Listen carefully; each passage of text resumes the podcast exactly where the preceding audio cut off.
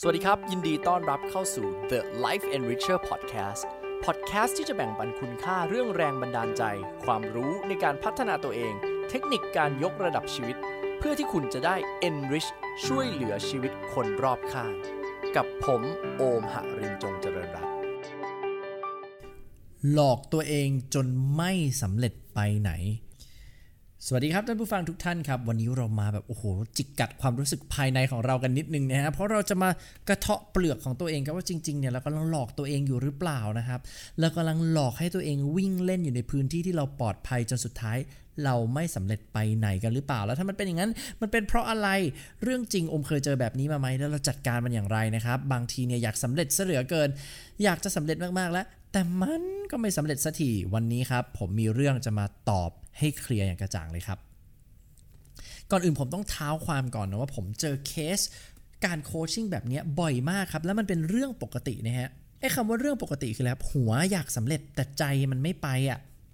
สุดท้ายพอใจมันไม่ไปเราเลยเอาหัวของเราครับ มาเริ่มอธิบายเหตุผลดีๆ ดี ๆ ให้กับตัวเองจนเราไม่ต้องสำเร็จไปไหน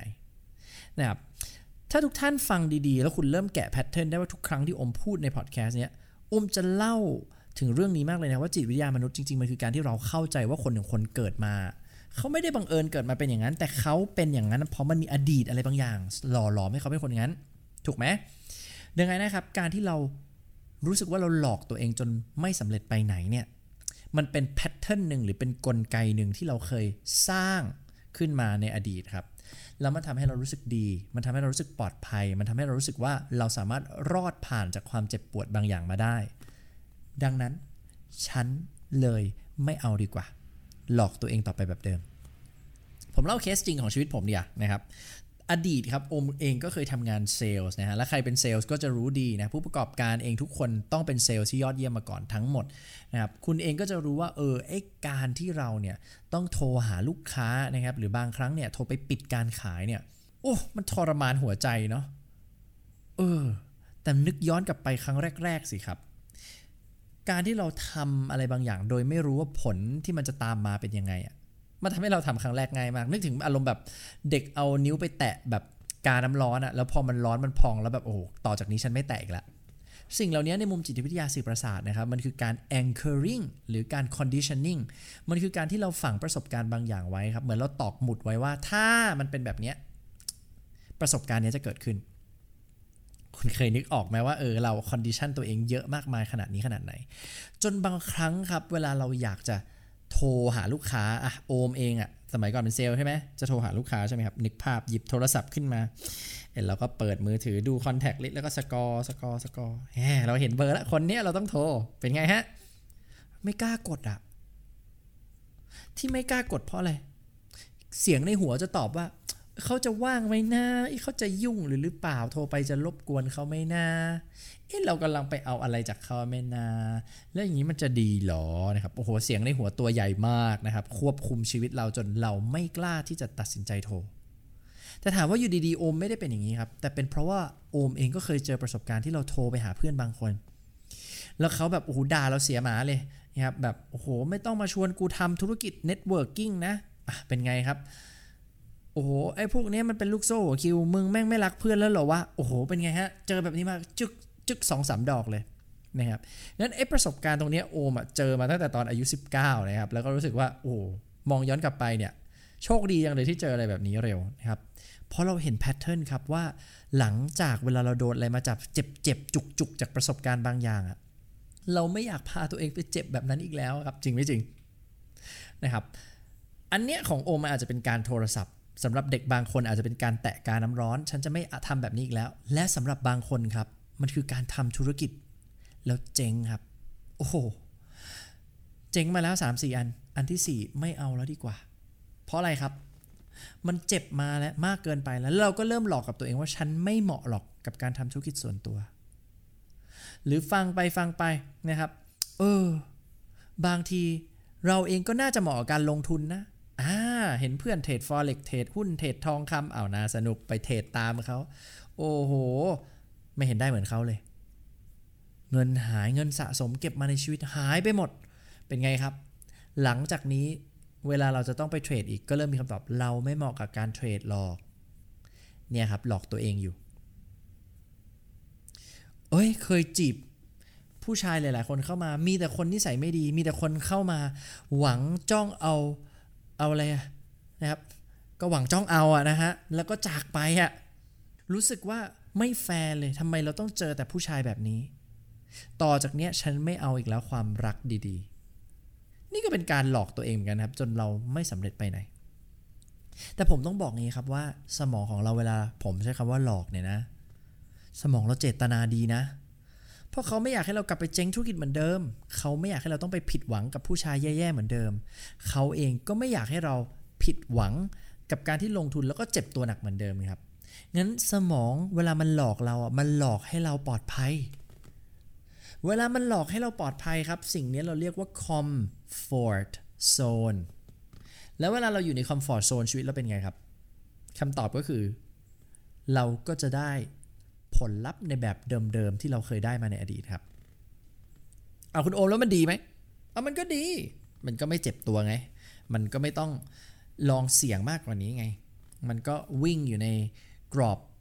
เดิมๆที่เราเคยสร้างมาไง แล้วเราก็ได้เส้นที่มันปลอดภัยสำหรับเราแล้วไง อ้าว แต่ถ้าอยากสำเร็จมากกว่านี้ล่ะ ก็ต้องทลายกรอบเดิมไงครับ งั้นคำตอบในคลิปนี้นะครับ ผมอยากให้คุณได้ความชัดเจนครับว่าหลาย ๆ ครั้ง ที่เรากำลังหลอกตัวเองอยู่ไม่ใช่เราหลอกหรอกครับ สมองของเรามันหลอกตัวเราครับ ว่าสิ่งนี้โอเคแล้วสิ่งนี้ปลอดภัยแล้วอย่าเสี่ยงตัวเองไปมากกว่านี้เลย ทั้งที่ความเป็นจริงคุณก็รู้ครับว่าชีวิตที่มันเป็นอิสรภาพชีวิตที่มันมีแรงบันดาลใจมันไม่น่าเบื่อ มันน่าค้นหาแล้วมันน่าหลงไหลเนี่ยส่วนใหญ่มันอยู่นอกคอมฟอร์ทโซนทั้งนั้นเลยครับ มองย้อนกลับไปสิครับ บุคคลที่ประสบความสำเร็จระดับโลก บุคคลที่เขาเล่นเกินขอบขีดความจำกัดของตัวเอง เขาไม่อนุญาตให้ตัวเองเป็นคนที่เล่นเล็กๆนะครับ แต่เขาอนุญาตให้ตัวเองเป็นคนที่ยิ่งใหญ่ได้ ผมนะชอบคำนี้มากเลยนะทุกคน ความสำเร็จของคุณจะอยู่ตรงไหนอะมันขึ้นอยู่กับว่าคุณน่ะอนุญาตให้สำเร็จมากขนาดไหนไอ้คำว่าอนุญาตให้สำเร็จมากขนาดไหน คือคุณนะอนุญาตให้ตัวเองอะประสบความสำเร็จได้มากขนาดไหนครับ การที่คุณหลอกตัวเองอยู่ว่าฉันทำไม่ได้ฉันทำไม่ได้ฉันทำไม่ได้ฉันไม่เหมาะฉันไม่เหมาะฉันไม่เก่งฉันไม่เก่ง ฉันไม่มีประสบการณ์ฉันทำไม่ได้หรอกฉันยังเด็กอยู่ ฉันไม่ได้หล่อฉันไม่ได้สวย ฉันไม่ได้หุ่นดี ทุกอย่างที่คุณกำลังพูดและตอกย้ำตัวเองเป็นการหลอกลวงตัวเอง ให้เล่นอยู่ใน comfort zone ให้ตัวเองได้อยู่ในพื้นที่ safe safe ครับไม่ต้องเจ็บไม่ต้องทรมาน ไม่ต้องเหนื่อยครับ ไม่ต้องเครียดไม่ต้องกังวล สมองเราออกแบบเราให้อยู่ใน comfort zone ครับ งั้นหนึ่งอย่างในวันนี้ที่ผม อยากจะส่งสารสำคัญในคลิปนี้นะครับ ถ้าคุณอยากจะสำเร็จสักที ถ้าคุณไม่ไหวแล้วกับการที่แบบเบื่อหน่ายเหลือเกินกับการที่เรายังหลอกตัวเองแล้ววิ่งอยู่ในลูปเดิมๆนะครับ สิ่งที่คุณต้องการไม่ได้มีอะไรมากไปกว่า 2 สิ่ง หลังจากนี้ที่ผมจะบอกคุณครับ พร้อมไหมครับ ถ้าพร้อมแล้วให้พยักหน้าหนึ่งทีในตอนที่คุณฟังพอดแคสต์นี้เลยครับ โอเคนะฮะ ถ้าคุณพยักหน้าแล้วเป็นสัญญาณที่ดีครับแปลว่าคุณพร้อม 1 ครับ คุณต้อง ตัดสินใจที่จะไม่หลอกตัวเองได้แล้วครับ หยุดข้ออ้างห่วยๆของตัวเองในวันนี้ วางมันทิ้งครับ no excuse นะครับหยุดให้เหตุผลที่มันฟังดูดีดูดีที่ทำให้เราย่ำอยู่กับที่ครับ วางมันได้แล้ว เพราะถ้าคุณไม่วางมันในคลิปนี้นะ ผมว่าเดี๋ยวคุณก็กลับไปแล้วก็คิดวนเหมือนเดิมต่อแหละ งั้นตัดสินใจเลยครับ เด็ดขาดกับตัวเองเลือกการใช้ชีวิต ในแบบที่เราสามารถสำเร็จได้มากกว่านี้ดูครับ เพราะถ้าคุณเลือกแล้วตัดสินใจแล้ว คุณเองก็ต้องพร้อมที่จะรับมือนะ เพราะทุกการตัดสินใจมีผลลัพธ์ที่อาจจะสำเร็จ หรืออาจจะเป็นเส้นทางที่ล้มเหลว แต่ถ้าคุณโอบกอดกับสิ่งนั้นได้ คุณจะไม่ต้องหลอกตัวเองอีกต่อไปแล้วครับ และนั่นคือข้อที่หนึ่งคือคุณตัดสินใจอย่างเด็ดขาดไปเลย ว่าคุณจะเอายังไงกันแน่ คุณจะเดินไปข้างหน้าหรือคุณจะหยุดอยู่กับที่ และการหยุดอยู่กับที่ก็ไม่ได้แปลว่าเป็นสิ่งที่ผิดนะครับ และบางครั้งในบางเวลาการหยุดอยู่กับที่อาจจะเป็นเรื่องที่ฉลาดกว่า ด้วยก็เป็นไปได้ ผมยกตัวอย่างเช่น ตอนนี้ในสถานการณ์โควิด คนทำธุรกิจหลายคน ไม่ได้อยากจะสเกลอัพธุรกิจ เพราะรู้ว่าอะไรครับ มันเป็นความเสี่ยง มันมีความ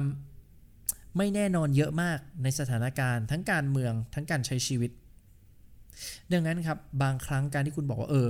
ไม่ขยายธุรกิจตอนนี้ แล้ว play safe ดีกว่า อาจจะเป็นเรื่องที่เหมาะมากกว่าก็ได้ นะครับ ดังนั้น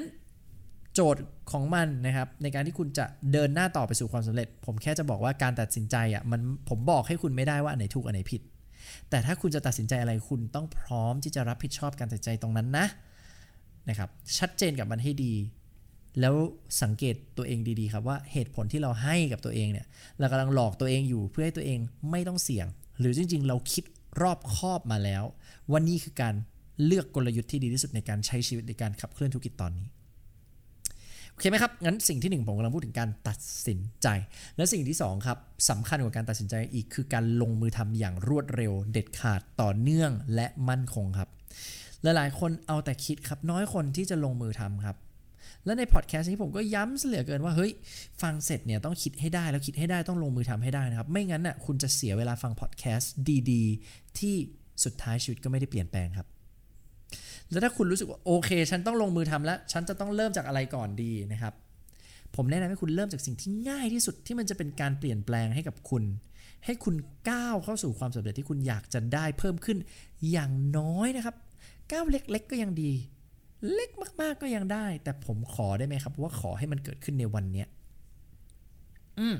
ผมฝากเป็น challenge เลยนะครับ ผมฝากเป็น challenge หรือเกมให้กับคุณครับ ว่าคุณสามารถเริ่มในสิ่งที่คุณกำลังหลอกตัวเองมาในอดีตได้ไหม เช่น ฉันไม่มีเวลา โอมเนี่ยชอบอ้างเข้าตัวเองอย่างเงี้ยนะครับ ไม่ยอมแบบจัดเวลาตัวเองไปฟิตเนสสักทีก็โอม โอมมึงยังยุ่งอยู่ โอมมึงไม่มีเวลา วันนี้แหละครับจะเป็นวันที่โอมตัดสินใจนะฮะ ไม่หลอกตัวเองต่อไปแล้วเหมือนกัน ดังนั้นนะครับทุกท่านโอมจะบอกว่าในทุกพื้นที่ของชีวิตโอม ก็ยังมีมุมที่โอมก็หลอกตัวเองเหมือนกันด้วยนะครับ แล้วมันอยู่ที่การเท่าทันรับมือและจัดการ ผมเป็นกำลังใจให้ทุกคนครับ ไม่มีใครเกิดมาเก่งไปหมด ไม่มีใครเกิดมาแล้วสำเร็จไปทุกเส้นทาง มีแต่คนที่เขาสำเร็จเนี่ยคือเขาเดินหน้าต่อในวันที่เขายังล้มเขาก็ลุกแล้วเขาก็ยังเดินต่อ ในวันที่เขาล้มเขาก็ยังลุกแล้วเขาก็เดินต่อ และสุดท้ายครับ อย่าปล่อยให้ตัวเอง หลอกตัวเอง อย่างนี้ไปอีกนานเลยครับ ถึงเวลาแล้วครับที่คุณต้องเคารพความตั้งใจ เคารพความฝันและเคารพสิ่งที่คุณอยากได้จริง ๆ ในชีวิต ไม่งั้น คุณจะไม่ยอมสำเร็จสักที และให้โอกาสนี้วันนี้เดี๋ยวนี้ครับในการลงมือทำสิ่งแรกงั้นผมมีคำถามทิ้งท้ายครับ สิ่งแรกสิ่งนั้นที่คุณจะเริ่มลงมือทำเพื่อให้ชีวิตของคุณได้สำเร็จมากขึ้นในมุมที่คุณต้องการจริง ๆ สิ่งแรกสิ่งนั้น คืออะไรครับ ตอบตัวเองให้ได้นะครับ แล้วลงมือทำเลยครับโอมเป็นกำลังใจให้ทุกคนครับ สวัสดีครับสำหรับใครที่มีคำถามนะครับ อยากจะถามอะไรโอมให้ทักเข้ามาใน Line แอดนะครับ at life enricher นะครับ แล้วอยากให้โอมมาถามตอบเรื่องอะไรสำหรับเรื่องราวการพัฒนาตัวเองนะครับ ยินดีครับ แล้วเดี๋ยวเราเจอกันใน EP ถัดๆไปครับ สวัสดีครับ